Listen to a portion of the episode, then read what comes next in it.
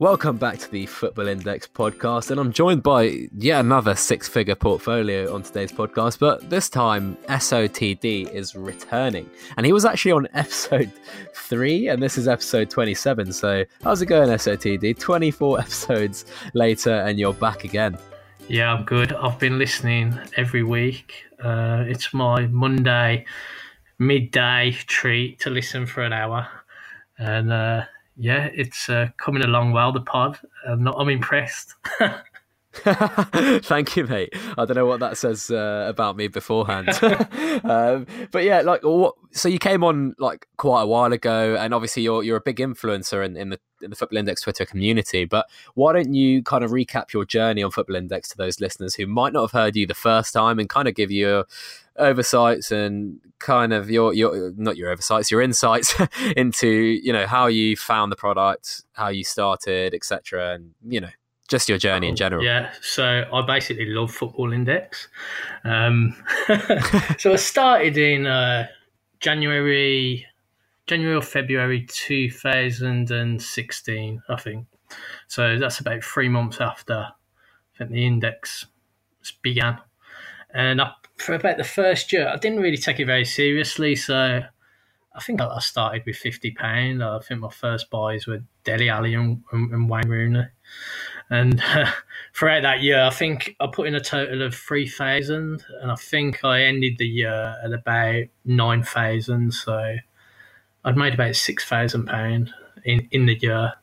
And I started getting the hang of it. I started to, I mean, the index then was, you know, you, you had to believe in the product more than anything else. And then I started to believe in the product, and I started to talk to people who had big portfolios. So I spoke to uh, you know, people like Ross and, and people like that who, who, who had gone for it really. And I thought, well, you know, this is going well. I think I might go for it as well.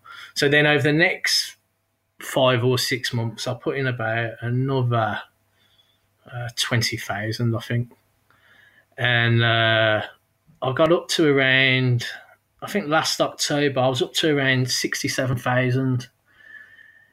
And uh, so it was going really well. I mean, I experienced. I mean, we're going on about crashes um, recently. Uh, these are nothing. I experienced. I was on Griezmann. I was on Zlatan. Um, you know, I'd gone through all of that, uh, and it, you know, it was it was pretty hard. And and then it come to the point October. Well, not really October. I think it was like August, September, October time it come to the point where there was a bit of a lack of communication over what was going to happen with PB, what was going to happen with IPOs, and I began to drag a little money money out. And I basically went back down to twenty five thousand. Uh, people might see me tweet about that because I says I've gone from seventy basically back to twenty five. My aim now is to get back from twenty five back up to seventy again. And then from last October, things have just gone ridiculously well. So I think I've probably uh, redeposited about back that 20 back in, but I'm up to not quite six figures, so that's not quite right. I'm I got back up to uh, 89,000. That was that was about a week or so ago, and I think I'm about 3,000 off that. Uh, well, by the by the time this goes out on Sunday, then perhaps uh, you, might you might it might be it might be correct. I mean, like three thousand. I was thinking about it as. I mean, I've I've I've I've, um, I've got plenty of money in my wallet as well, so that includes that's included in the eighty nine thousand. Um, but I've.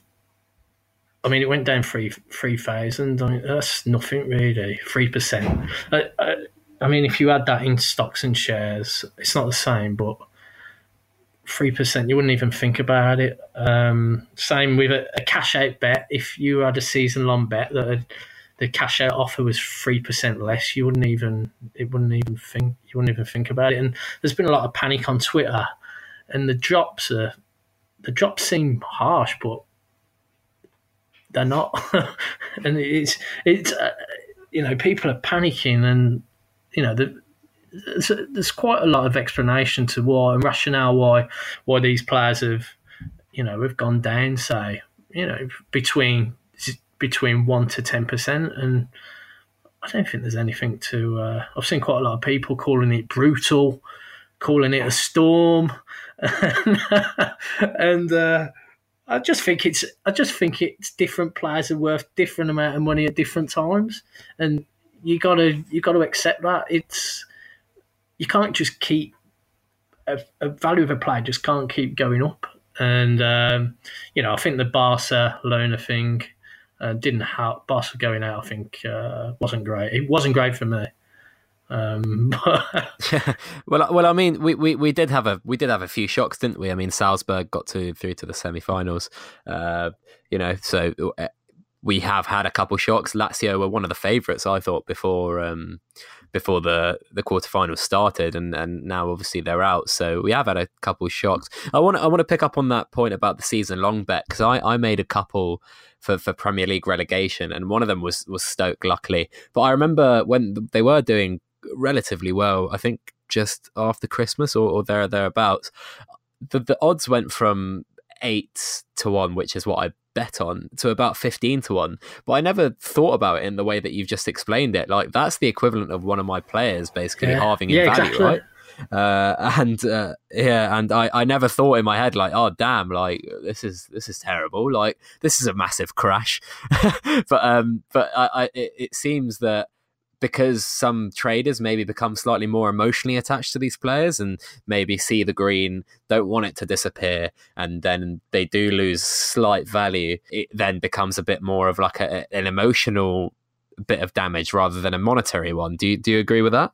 yeah, I mean, if- I could turn my, um, they should make this an app update. If I could turn it into black and white, I'd prefer it.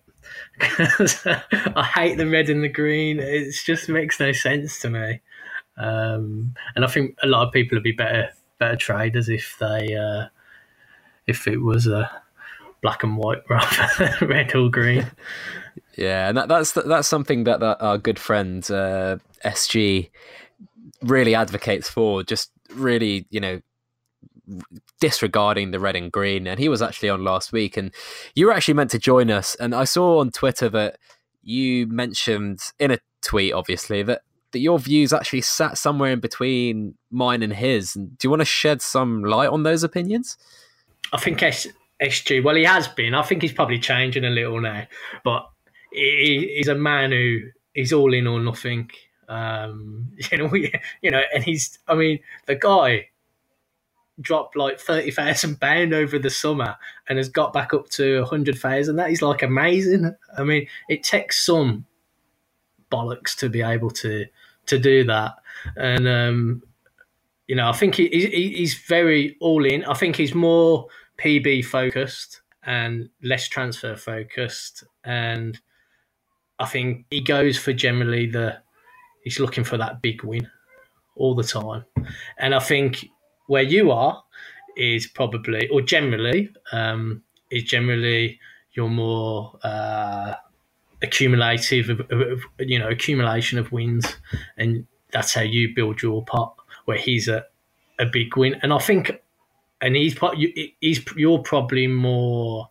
Uh, I wouldn't say P less PB related, but you're definitely more transfer um, focused. I think I have kind of taken a leaf from potentially yours and uh, SG's book in particular when my portfolio was growing to that to that level. I kind of started to understand that I may had have had to you know go all in a bit more on some players, and Yeah. thankfully I've I've mentioned this on the podcast a few times. The last few times I've done so, it's come off well. But I'm I'm very much anticipating that one day, or maybe some current holds that I have now that I've gone a bit bigger into, might just not turn out as well. Yeah, from the ones I've seen um, you tweet about, they've done pretty well. uh, you're gonna get one soon though that doesn't turn Ah, out. God, well. I hope not.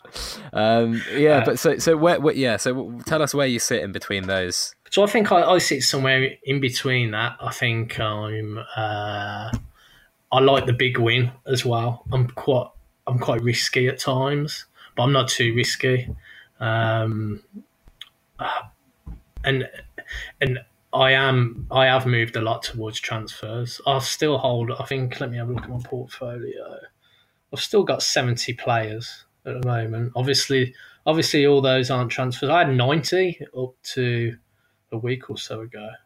Um, I've still got 70 players, and I'm quite spread. um, over players. Uh, my strategy changed quite a lot um, from last October, really, when I went down to 25. When I when I took that money out and went to 25,000, my strategy changed quite a bit. Um, and so and I was I was more uh, focused on. I mean, I held 2,000 Neymar, 2,000 Harry Kane. I held lots of players in, in big amounts, and I think now, I think I uh, my highest percentage wise of player is in my portfolio is about eight percent, and that's all. I was amazed when I tweeted out about Neymar and um, how much it was of people's portfolios. And people were coming back with like 30, 40, 50%. Yeah. I was I was jealous but, of them. I was jealous actually, but it, it amazed me. Um, I mean, I, I, mean, it is a bit. I, I think when you have a smaller portfolio, obviously uh, you can go maybe percentage wise a, a bit higher into players, but uh, just to because I mean, if you have like uh, uh, with the bank builder, I, I, tend to go maybe five, six, seven players, but I don't tend to go more than 15, 20% into each. But certainly now with my personal account, that the amount of money I've got in that uh, after the Griezmann stuff, which I was lucky to escape very much unharmed, I, I just said to myself, you know, anything over 10, 15%. I'm not doing it. And oh, I mean, I even spoke to you about this where I had, I think, uh, a certain amount of Ronaldo um, before the quarterfinals, even against Juventus, I thought that draw was quite tough. Real Madrid hadn't been amazing. Obviously, Ronaldo was just picking up form. And I said, you know what? He's such a massive part of my portfolio. Uh, um, I think he might have been uh, maybe a sixth or just a bit less, maybe there or thereabouts. And I think I sold a third of my Ronaldo, and he was still by about a thousand pounds, the biggest hold in my portfolio. So uh, I after I looked at that, I said, well, maybe I've actually made the right decision here. Well, he, even though he scored the crazy bicycle kick and proceeded to go up about 60p, I still, if I, I said to myself, you know, if you'd gone back, I think I would have done the same thing because it was pretty risky play at the time. And I, I as you said, I had to put my, put my, bollocks on the line to some extent. Well, the higher they go as well, the higher, the, oh, sorry, the higher they go, like Ronaldo, like, so he probably wasn't that much percentage of your when you bought no, it. No, exactly. the guy the guy went from six pound to to nine, and it, it, becomes a lot more risky then. Exactly. And um, so yeah, made made sense. Yeah, but I mean, you you mentioned strategy there earlier, and what is your summer strategy going to be? I mean, SG, you know, shed some light on on his last episode, but do you have a particular strategy that you think is going to serve you well over the summer? So I think my strategy changed quite a bit, like I said last October. So I had thousands of, of big buzz players. I mean, that was obvious because it was media buzz only. Um, but then I started, you know, I'm always open to listening to people's opinions. I'm open to any trading technique to earn me money. I don't care whether it's buzz. I don't care whether it's um, flips. I, it doesn't bother me. I just want to you know, I, I, like the chase of the buzz to be honest, and I enjoy it. But um, my main aim is to accumulate cash, and um, I changed quite a bit because I've I seen all these like amazing RIOs, and I was like, oh god, you know, mine's pretty good, and I'm dealing with a, a big amount. But how can I change to be better? And I think I thought to myself, what I'm going to do, I'm going to try and divide my instead of having like a fifty thousand pound portfolio in so many players. What I'm going to think about is having five ten thousand pound portfolios, and then if I do the RIO, the guys are doing with ten thousand pound portfolios, then surely that's going to make mine bigger. And that's that's what I did, and that's why I've got quite low percentages because I think to myself, if I've got a ten thousand pound portfolio, then I'm only going to have maximum six thousand pound of one player, and um, that that's basically that's basically has been my strategy to to this point since last October. Now, I've gone to transfers a fair bit. Uh, I still hold quite a lot of players, as I just said, and I don't think I've come out of most of the ones I want to come out of. And I, and I think transfers are going to be uh, very lucrative. Um, I think you mentioned uh, me talking about players being in the top three, and I've noticed if someone gets in that top if someone gets top of buzz, like Pogba today, I mean, he went up he's the guy's six pound, and he went up like fifteen p or something, just for being top of buzz. that's a that's a lot of money, isn't it? Because if you think about it, that's um that's about what is that uh. 15p you're talking about about 9000 yep. pounds there plus so and when it becomes top three i mean we've seen it during the international period that money went into buzz players and i think buzz players, I know we're saying it's a summer, it's going to be about transfers, but I still think the normal media buzz players, because of that restricted top 200, are going to do well, especially with the World Cup. I think they're still going to turn over decent money. I don't know where the prices will be. I think they'll be about the same. I think they'll remain fairly stable. Messi and Neymar, I think they'll remain fairly stable. And I think they'll turn over dividends, big, really good dividends. And then you're going to get your Pogba's and your Hazards, I think, and they'll turn over decent dividends. And then where the money is, is picking which one is going to get into who's going to buzz. I mean, obviously, as you said, there's going to be big increases at the bottom in these paying players, 60p players, etc. But I think there's going to be a major two to three pound player at the moment who's going to hit three pound fifty, four pound. I really believe it. Like I think if yeah, I think if if if someone like um, I'll, I'll name some rather than me picking one. So, but let's name some. So Lemar Mahrez, yeah, Lemar Mahrez, Leon Bailey, even Zaha seeing some action now. If one of them starts getting on, it's just rumours at the moment that's getting their prices up. If one of them starts getting in that top three, just just gets in the top three once, I think. If Lemar gets in that top three once, he'll be over three pound. I've got no doubt about it. And if if if one of them players, not necessarily those, but around that price range, start getting into the buzz consistently, one or two days, three days on the trot, when it's triple media, we've got two months of it basically, sixty-five days, I think, before the new, start of the new season. If they get into it, they're, they're going to fly. I really believe it. I, I, just because we've seen it happen. I mean, look at Salah. He, he he wins buzz for a couple of days, and the guy goes up fifty p. It's like so. I like. I think I think there's going to be a few huge, huge increases, and I can't wait.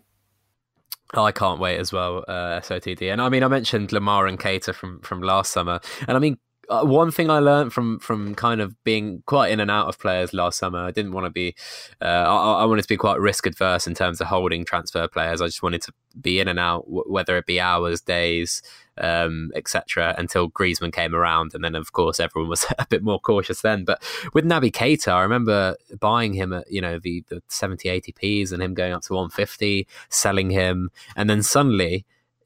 these rumors just didn't stop, and I think it's really important for traders to kind of know when it's paper talk and when there's actually something there and something that's going to continue propping up. Because as you said, if a player goes into that top three for you know two or three days, they're going to be flying up, and that's just because of the the buzz returns.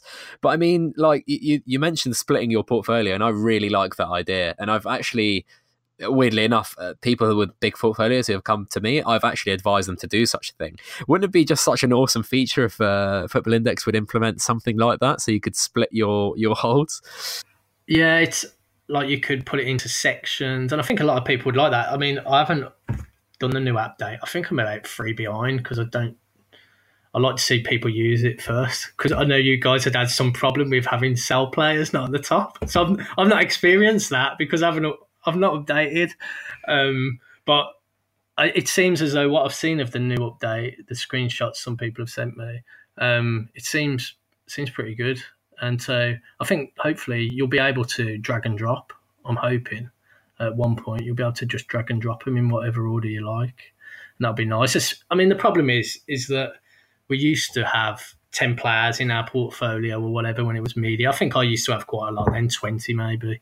And um, but now with PB, and like you, you can the world's your oyster, spread, isn't it? Yeah, you can you can basically. So my where where I've done well, and this is where I think me and SG have turned around fairly similar dividends on a daily rate. I think when we spoke, and I think he's turned around big dividends. So when he hits one, he's got three thousand in that player or something like that. Where mine have been maybe I'll have five or six hundred in a player, but they're they're every day, or you know, or two even two or three hundred in a player, and they're every day, and that that's where I've turned over dividends. I haven't had um, big, um, you know, I haven't had huge holds like thousands and thousands. I don't hold a thousand of one player at the moment, um, and yeah, so yeah, so my strategy really is keep my buzz ticking over, which I think keep media buzz ticking over with the usual suspects. I think they'll still win a few. At the same point, look at those ones that I think are going to increase on the transfers. I'm going to hold on to them because I think they're they're going to win some dividends and they're going to increase mad. Um, some of those two two to three pound players, and then at the bottom of the market, I think of course they could get do that as well, win some buzz, um, some of those, and then and then around the sixty p mark, I'm more likely to to come in and out of those a bit more frequently. And I know, and my strategy is to use all of those strategies. That's my strategy. well, that's that. That sounds like an awesome strategy, man. I wanted to ask you. Uh, you see a lot of people maybe particularly with like massive portfolios like yourself saying that they're going to stay away from the transfer transfer window. What do you think this is attributed to? Do you, do you think it's like a personality based thing or situational? Do you think this is like a wasted opportunity for those people, or do you think they're just trying to like minimize their downside? I think, firstly, I think some of them can't say it because they don't want money to go out there their normal holds. but no, but genuinely, the, the people who are saying it genuinely, I think they've probably been stung before, and um, it can sting you.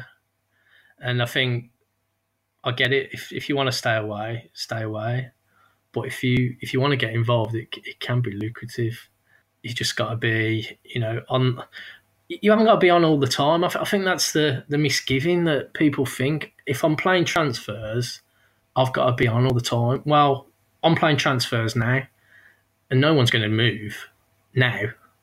So, you know, so I haven't, I haven't got to watch it too much. Um, you know, so so I think it's a missed opportunity for people who, who don't play, but I do get why. Um, I do get why because they they feel you need to spend too much time on it, and and and life balance I think is important with FI, and I think if people feel if they're in transfers they need to check all the time what's going on, then maybe they are better staying out of it. But if you want to make money and um, have a good go at it, it, there's no better time to to have a go at it. And if you lo- lose a few, then you lose a few, but I think you become a better at it. I mean, I think my most successful has been this January, and I think that is most successful transfer window has been this January, and that is because of the windows that have gone before. So I think, yeah. So I think anyone who has a go at it this summer um, will be better at it in Jan- next January and be better at it the summer after.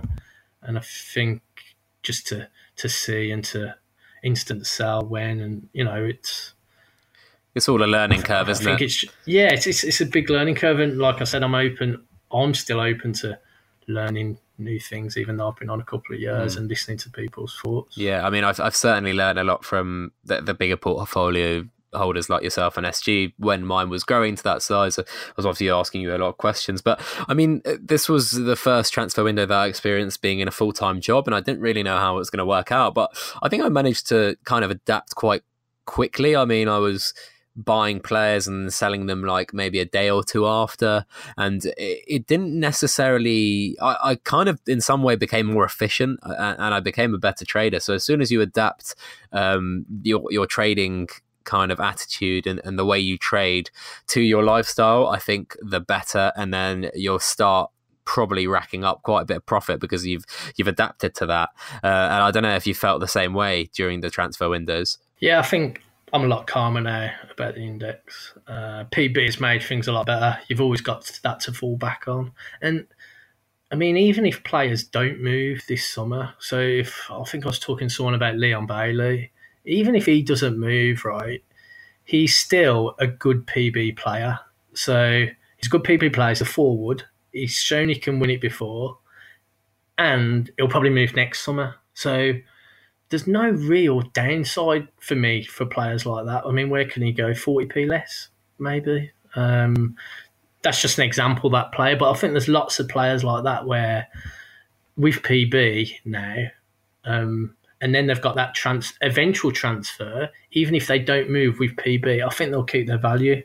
And with the index growing all the time as well, these players range till three pound. When you've got players at eleven pound, twelve pound, um, look cheap, and they're the type of players that people are going to invest in when they first come on the platform.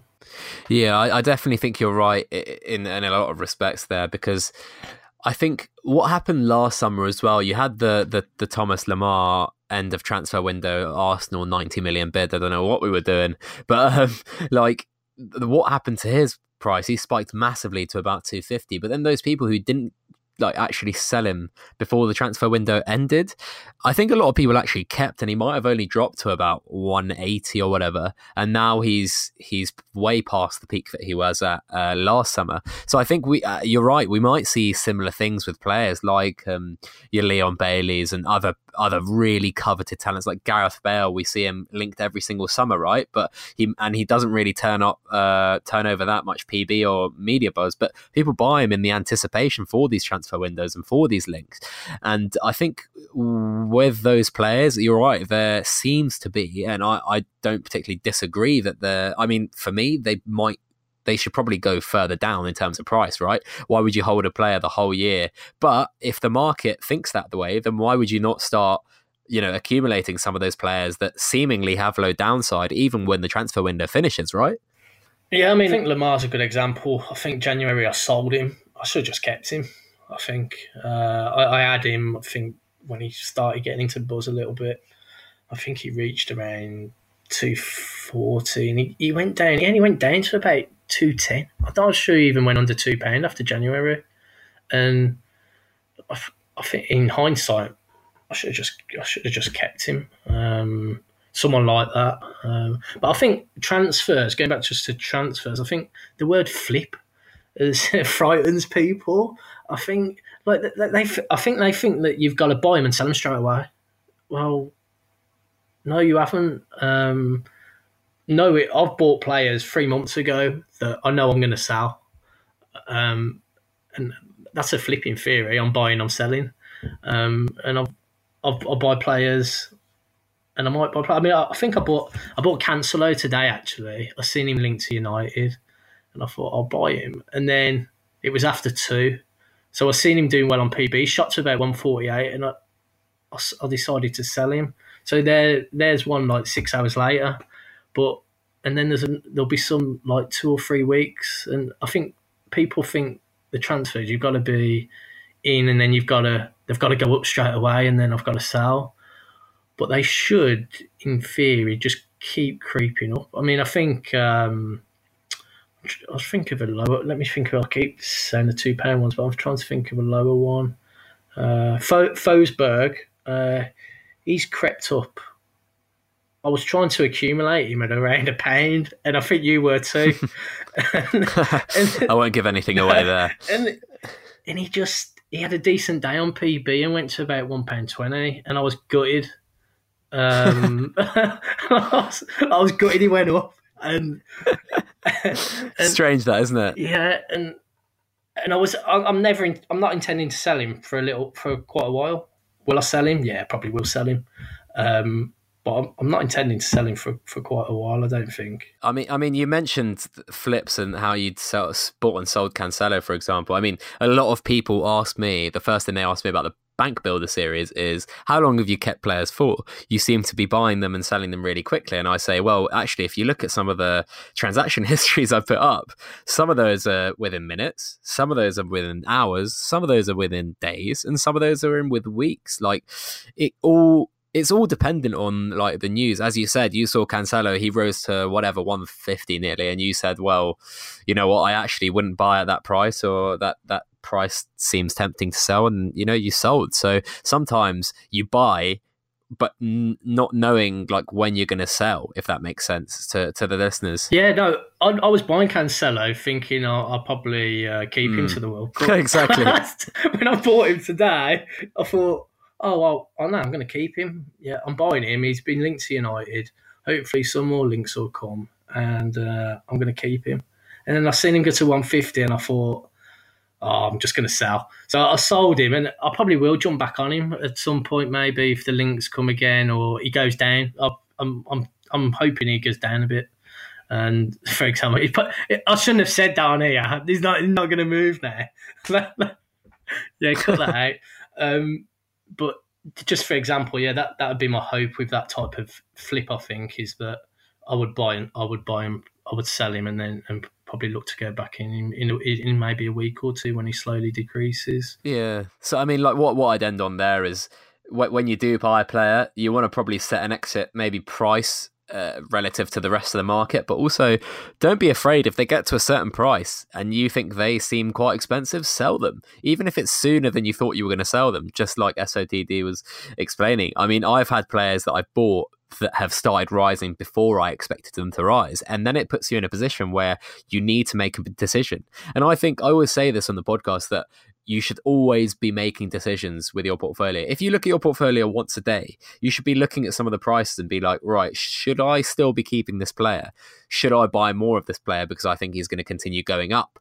But also, like, if you ever feel comfortable in your portfolio, and I know this seems like a weird thing to say, then I think you should kind of have a look at it because you should always, as SOTD quite rightly mentioned, always look to be striving to do better and looking to adapt to the next thing that comes and looking to be at the the good end of a, of another market cycle. And uh, and and you know, speaking of all these market cycles, I think we've had our you know first bit of red that we've seen in the last few months after as you said since october just an awesome awesome uh, five or six months uh, overall. But we have seen some red and w- what would your advice be for those traders where, where it's their first time for this kind of thing? I think it's difficult. I'd, there's definitely no panic stations at the moment. Um, you know, there's no need to sell everything and and leave. Um, if you, I think if you stay on the index, for me, the index is still very early days. I keep saying this to people; they don't believe me, but um, for me, it's still a startup. It's really early days. You see all the the better adverts coming out, and I think it's Tuesday today. Um, but I think uh, Adam Cole's doing a, a, question and answers tomorrow, and it seems as though um, he, he's alluded to um, World Cup adverts, um, which would be good. And you know, there is, uh, I think there's about 130,000 sign-ups or something at the moment. I don't quote me on that, but I think that's, that's about right. And um, these some of these betting companies have got over a million people signed up, so the market's going to grow. I'm not going to say every player is going to grow um, because that's not necessarily the case. Look at players like Marcus Rashford. Um, we had him at 570 something, and a year later, if he if the, the market's grown that much and he's he's what, around four pounds, so not every player is going to grow, but generally the amount of money in the market is going to grow, and that's what holds players back, and that and that's what makes these cycles is that there's a limited amount of money in the market because when you compare returns to it, I think someone tweeted out um, Thiago Alcantara won at the weekend, and it was if you bought him in the morning, it was a seven percent return. Uh, that, that, that's mental. Mm. You know that that's ridiculous. Yeah, and that and that is why the index will continue to to grow because the returns are still there. Yeah.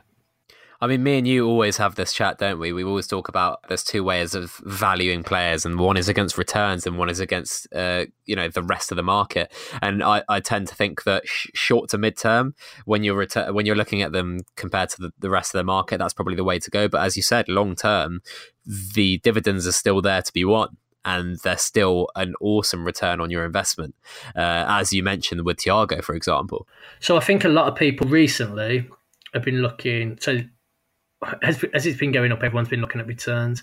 Now, as we've just slightly come down, I'm not even going to say down, but okay, some players have come down a little bit. Um, I think they're comparing them to other values then, which is fair enough. And I think yeah, why not? um, and, then players were compared to other players, you know, probably I don't like using the word overvalued, uh, but if in terms of overvalued against another player, then yes, it probably was. I don't think they're overvalued in terms of returns. Um, I just think they're limited by players are limited by the market cap, which is the amount of money in the market, and when that should increase, and we should still see growth without us even doing any trading really. Um, and then if you can put trading in I mean, it, that's as, that's like all yeah, markets, right? And then if you can put trading in it as well, then you, you you're going to optimize your. Um, you know, people say uh, I've seen quite a lot of people tweet saying, you know, I'm just going to stick on these players and collect the money, which is fine. And but other people want to optimize and by buying and selling more often. Now and then you, you can optimize more, and, and you can optimize by sticking on a player as well. I mean, uh, if you look at someone like Index Chat, the guy has sat there on Neymar since one pound fifty, and uh, I don't think he gets enough credit for that. Um, no, I he mean, really doesn't. yeah, like people are like, why haven't you sold? He really doesn't. The guys, He really doesn't. pound, and I think he deserves a lot more credit when people have, other people have. I mean, he could have probably optimized at different points. Um, you know, when Neymar's gone down or up or all over the place, he, probably could have made a little bit more money. But I very much doubt um, on that specific example that anyone has made, um, unless they have that many amount of Neymar. By trading Neymar, they've made more money than him. No, I, I think you you would have had to literally get on every peak and, and every fall Yeah. to, to, to, to outdo him because he's he's collected every buzz return. But also, I think a lot of people do say when when especially the new users when they when they come on, they always say, "Oh my god, like Neymar was two quid a year ago. I wish I'd bought him, and I'd still have him now at eleven pounds, whatever." Uh, but all what I always say is during that year, you would have had to, a, a really good opportunity to sell, and and a, a lot of that was before the summer, right before PB was announced, and and Neymar had started flying up due, due to those rumors. Yeah, I mean, I, I sold around after the transfer to Paris Saint Germain. A few weeks after, when his buzz his buzz dried up a little bit, and I Mm, thought it did. it's like he's not going to keep going. And uh, the year before, I hadn't seen much buzz action from the foreign players, which seems a, a completely new thing. And I think it's due to this IPO restriction, the IPOs coming in high and a top 200 restriction. But we weren't seeing Ronaldo, Neymar, and Messi winning. I mean, Messi won like six buzz in a year, and I think he's won media buzz. He's won, he's won quite a few this year, and no one thought he'd win any after his contract, and, he, and he's won. Anyway, so Neymar, I sold about, I think about fifteen hundred Neymar at around six pound fifty. Wow. and, um, like, I don't know whether I'm probably worse off for it, but I mean the money. We, But I mean, again, at, at that at that time, it might have been it might have been the right play, right? Because we we didn't know what was going on with PB. You just sold, and now you had a hefty 1.5k times you know six pounds is is a lot of money. It's it's you know we were talking about nearly. 10,000 odd pounds. So you had a lot of money to play for. And, you know, if it went in the right places, then maybe you did outdo Neymar. You probably have to go back and check. So who knows? yeah, Harry Kane was one I remember. I got slaughtered on Twitter for selling him at seven pound. I tweeted out I'd sold him at seven pound. I got absolutely slaughtered by people. But I actually remember the the. I think I totaled it up. I, I um, and I think that worked out better when I sold him because I think he's gone up to around nine and turned around about a pound fifteen dividends, which is like fifty percent each. But I'm sure I'd gone into players that have doubled. So I had this big strategy with defenders before. It, I'd like to think before anyone else, but maybe not. But I, I, I had, um, and we just started. Obviously, people know I'm involved with uh, Edge. We just started Edge, so I just started collecting the data as well. And I'd seen like defenders, 70p defenders, like getting 160, 170 every week, and I thought these guys are cheap. And I went in. I bought I bought uh, 900 uh, Piqués, 900 Albas, uh, and there, there were six. I think I had 900 Piqués at around 66p, and Wow. he got up to So he trebled, trebled, didn't he? he trebled. he trebled. Then I went to Chessington World of Adventures. No, he, tre- he trebled, and I I sold. I didn't think they'd get beat, and um, I'd sold a, f- a few hundred um, to market. I think that day, and then uh, I had no reception that night. Barca went out, and I think they would have stayed stable otherwise. Those players, and um, I looked at my phone, and obviously I'd been obliterated by them by them two in particular. Um, I wasn't even worried about Messi, but Al, Alba, I think I'd reduced him to about six hundred as well, and um, so them them two in particular, and I, I sold a couple of hundred. I instant sold when I seen I, I wasn't interested. I didn't want loads of them, so I sold a couple of them. I think I have four hundred of them both each now, and um, probably happy just to hold hold them. Um, but yeah, just just saying like the Neymar one probably didn't work out for me, but I think the Harry Kane one did because I, I, had the funds to. Basically, I went into so many defense. I went into Mustafi. Um, I mean, even Robertson, I sold him way too early, but I I, I bought um, six seven hundred of him at like seventy five p, and uh, I think I, I, sold him all at about 95, 96. And but he's one pound twenty now. Um, yeah, and I mean he's he's done he's done ridiculously well. Him and uh, Trent Alexander Arnold as well.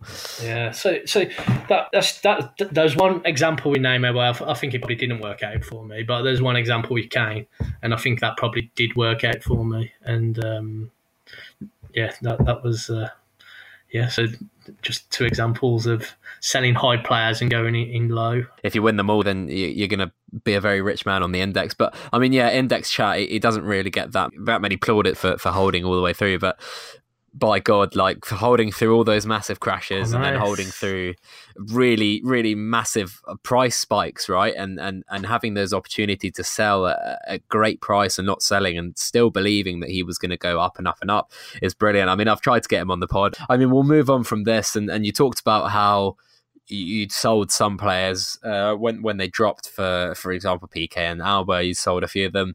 What was your kind of thought process? And you've already talked about this a little bit, but when when the recent dip did happen, and I call it a dip, not a crash, not a drop. It's it's a very minor, you know, correction of prices. What was your thought process when either buying more players or selling more players because I've often spoken on the podcast about how when people are really panicking and scared it might actually be a good time to buy some players so what was your thought process when buying players and what was your thought process when selling some players so I've been I've been fairly active buying and selling since in the last week my thought process was okay these types of players are, are, are going down let me have a look at what what what what other these players I've got these types of players, and I, I held a lot of them.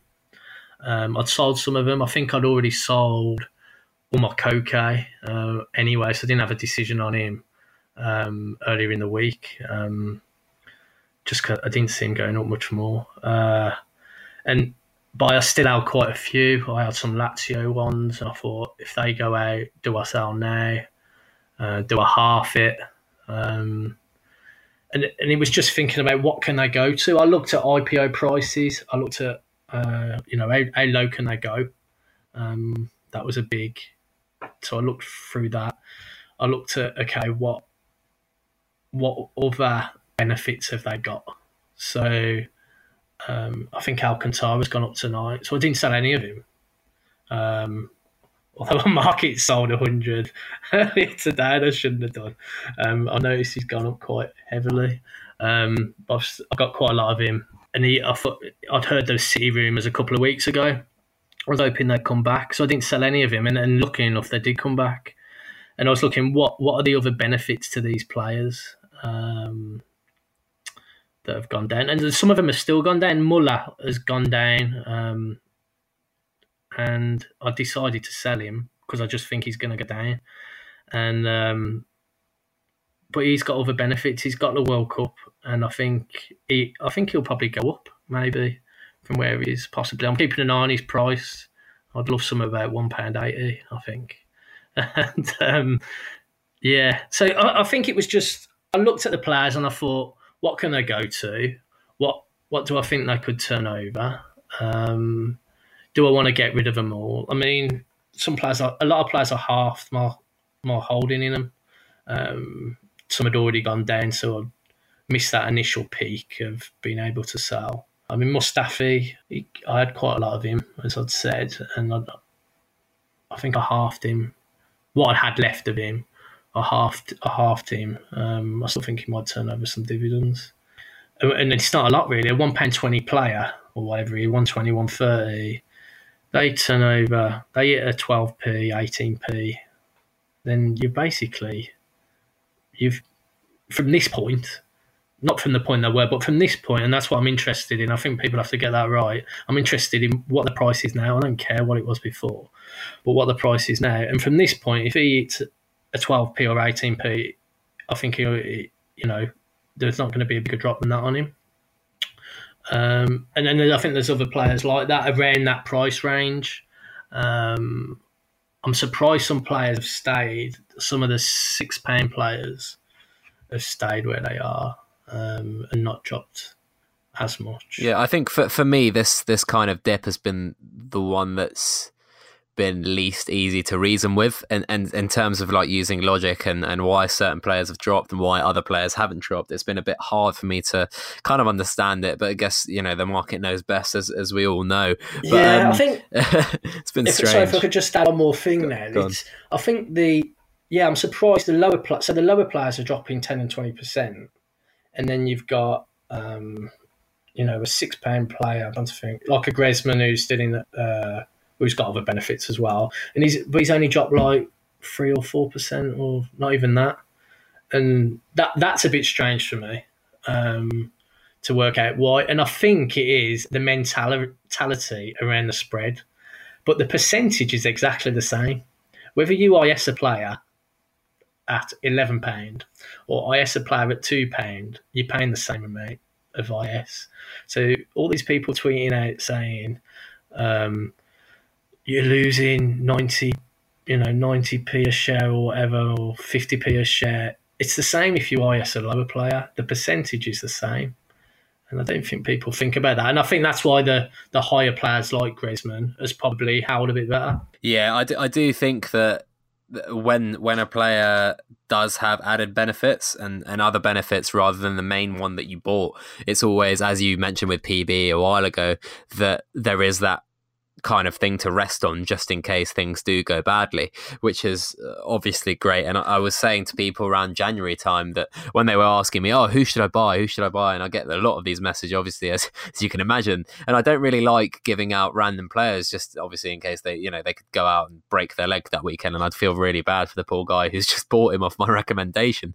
But I do, I did often say that look at players who are quite young. So look at the current trend in Football Index, where where young players were absolutely flying and then I said, look at players that are obviously also in the World Cup or could make that squad. And also look at players that are, you know, in those European competitions. When those pools get smaller, those players will go up. And then also look at, you know, if they could actually get a big move in the summer. Think about those four categories I said in about January. And I, I was saying that if they can tick as many of those boxes, then there's going to be more chance of them going up with the less downside because they have more things going for them, as you've just mentioned. So, but um, I think we've we've spoken a lot about this this current subject uh, at the moment, and I want to move us on to the to the last bit, and I want to talk about uh, how you mentioned that that higher players might actually be less risky than the cheaper players. Do you want to elaborate on this and actually give your reasoning behind this opinion?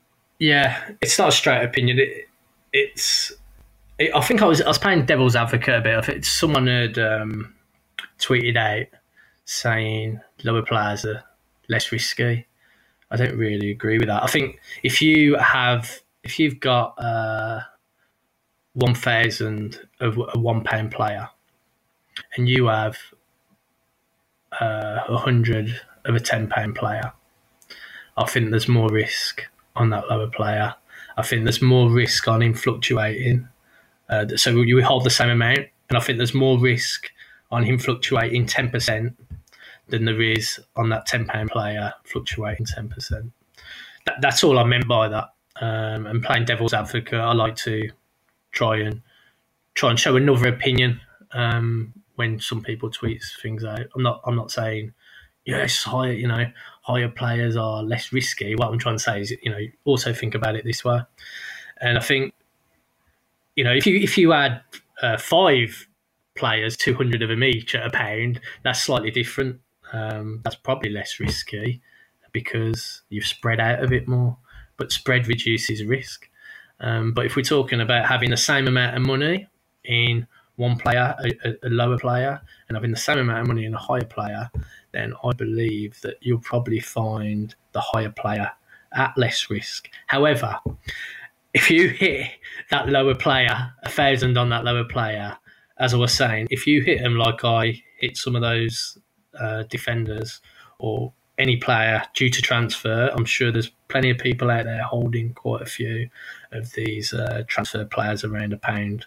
If you hit one of them and they raise to 150, you're making amazing returns. Um, so the re- the reward is obviously a lot better on if I have a thousand of a one sure, pound player sure. and a thousand, uh, hundred of a ten pound player. The reward is probably far greater if it comes off. Um, but I do think it's more risky.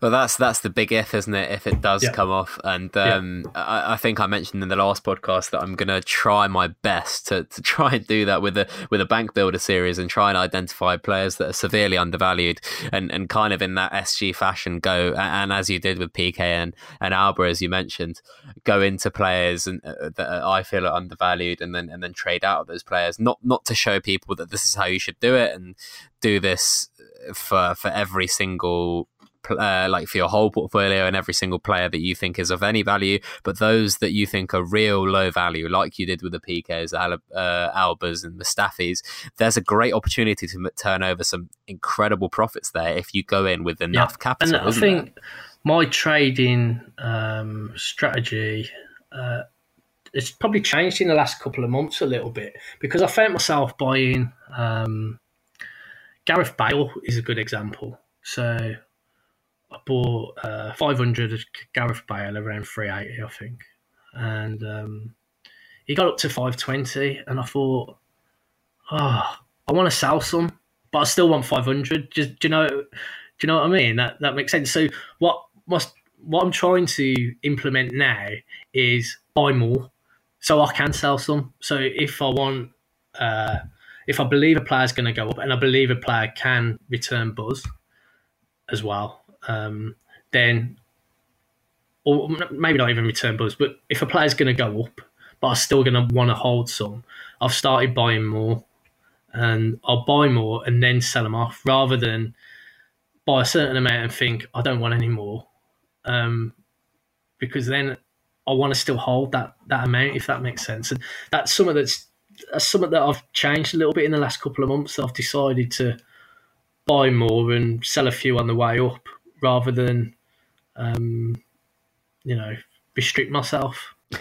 that does make sense, and I think, uh, as I did say, when you do feel like not uncomfortable, but when you feel unsure about other player, uh, whether or not you want to keep or hold, then the best thing often is to like actually just take some off the table and, and actually minimize your downside. But you mentioned um, kind of, uh, and this is backtracking quite a while, uh, uh, seeing players in red, but also you talked about selling players quite actively recently. What would you say to those traders who, who kind of are quite stubborn to sell when in a loss? I think you've just got to think it through and think, and don't think about what the player's price has been. You've just got to think it through. And uh, I've seen some mad uh, tweets and Facebook posts in particular saying, um, "Don't IS. IS is the last. Instant sell is the last resort." Well, it isn't the last resort at all. Instant sell. I have instant sold quite a bit. I instant sell probably more than a market sell. Um, because you find you get to a stage and a player is is not going to go up anymore, and and you've got to beat people to it sometimes. And instant sell is a functionality for there for you to use. It's not a desperation um, function, and I think that I think that's how if I I read on Facebook, uh, people were saying whatever you do, don't instant sell. Uh, for me, I I just use it as a tool, same same as I would market sell. Obviously, I want to market sell as much as possible. If I think a player is going to drop below that instant sell price, which is a lot of times because if the buys have run out, he's going down. Then I will instant sell, and I've got no, I've got no problem doing it, and uh, it doesn't look pretty sometimes, but uh, if you if you think a play, basically if you think a player is going to go below that instant sell price, you should you should instant sell it. I really like the way you phrased that though. If the buys are running out, then why would you keep? Uh, so basically saying like if there's no demand for the player that you're holding, that surely means that they can't go up, and why wouldn't you sell, right? Yeah, I mean, I think I think in terms of uh, if I see a decrease coming, there is players that remain stable that go up, and uh, there's players in my portfolio I'll look at and think I don't think he's going to go up anymore, but I want him for buzz returns, and I'll keep him. Um, but there is a lot that I look at and think, especially over the last couple of weeks, that think uh, I think he's going to go below, below this instant sale price here, and so am I going to act on it? And um, I'm not afraid to to push that button. yeah, I mean, a lot of people use it as a great tool. The thing is, if that instant sell price looks appealing or if the instant sell price looks like a price that you wouldn't pay for a player, then why not use it? I mean, it guarantees that your money is safe as soon as you instant sell the player.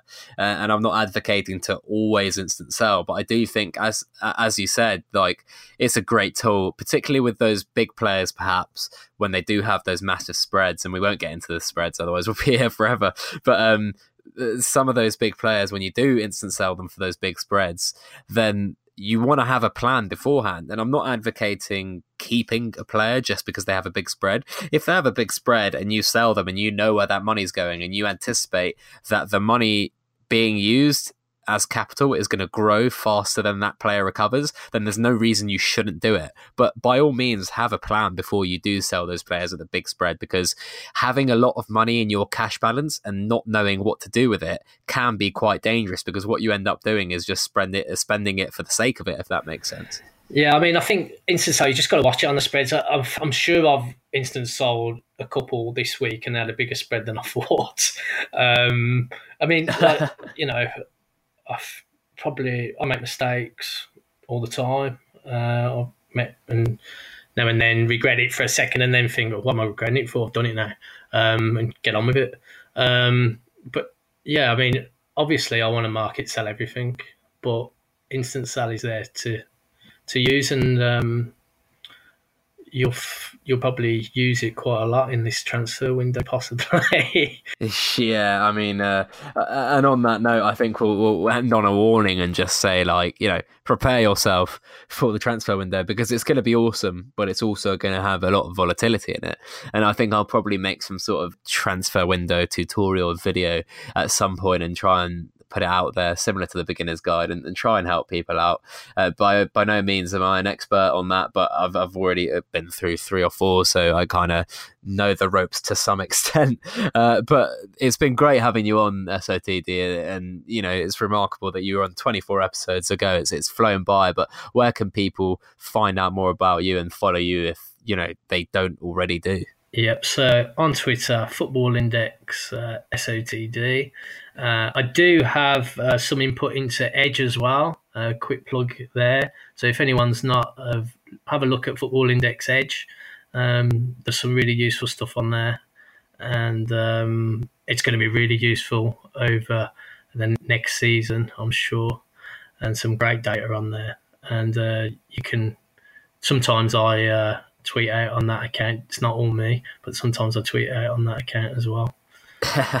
there truly is some great data on there. I've definitely had a couple buys due to that uh, that website, which you guys have, have, have done really well. I think you've you've put it together excellently. But thanks so much for coming on, man, and, and thanks to everyone who's listened. Uh, apologies for messing up the the last outro. Hopefully, I won't mess it up as badly this time. thanks to everyone that's listened, and you know, subscribe to the podcast if you haven't already. Subscribe to the YouTube channel, and if you really do like this podcast and it is making your commute slightly better, then why not leave it a review? It helps rank the podcast and it helps tell people uh, you know how good it is, hopefully.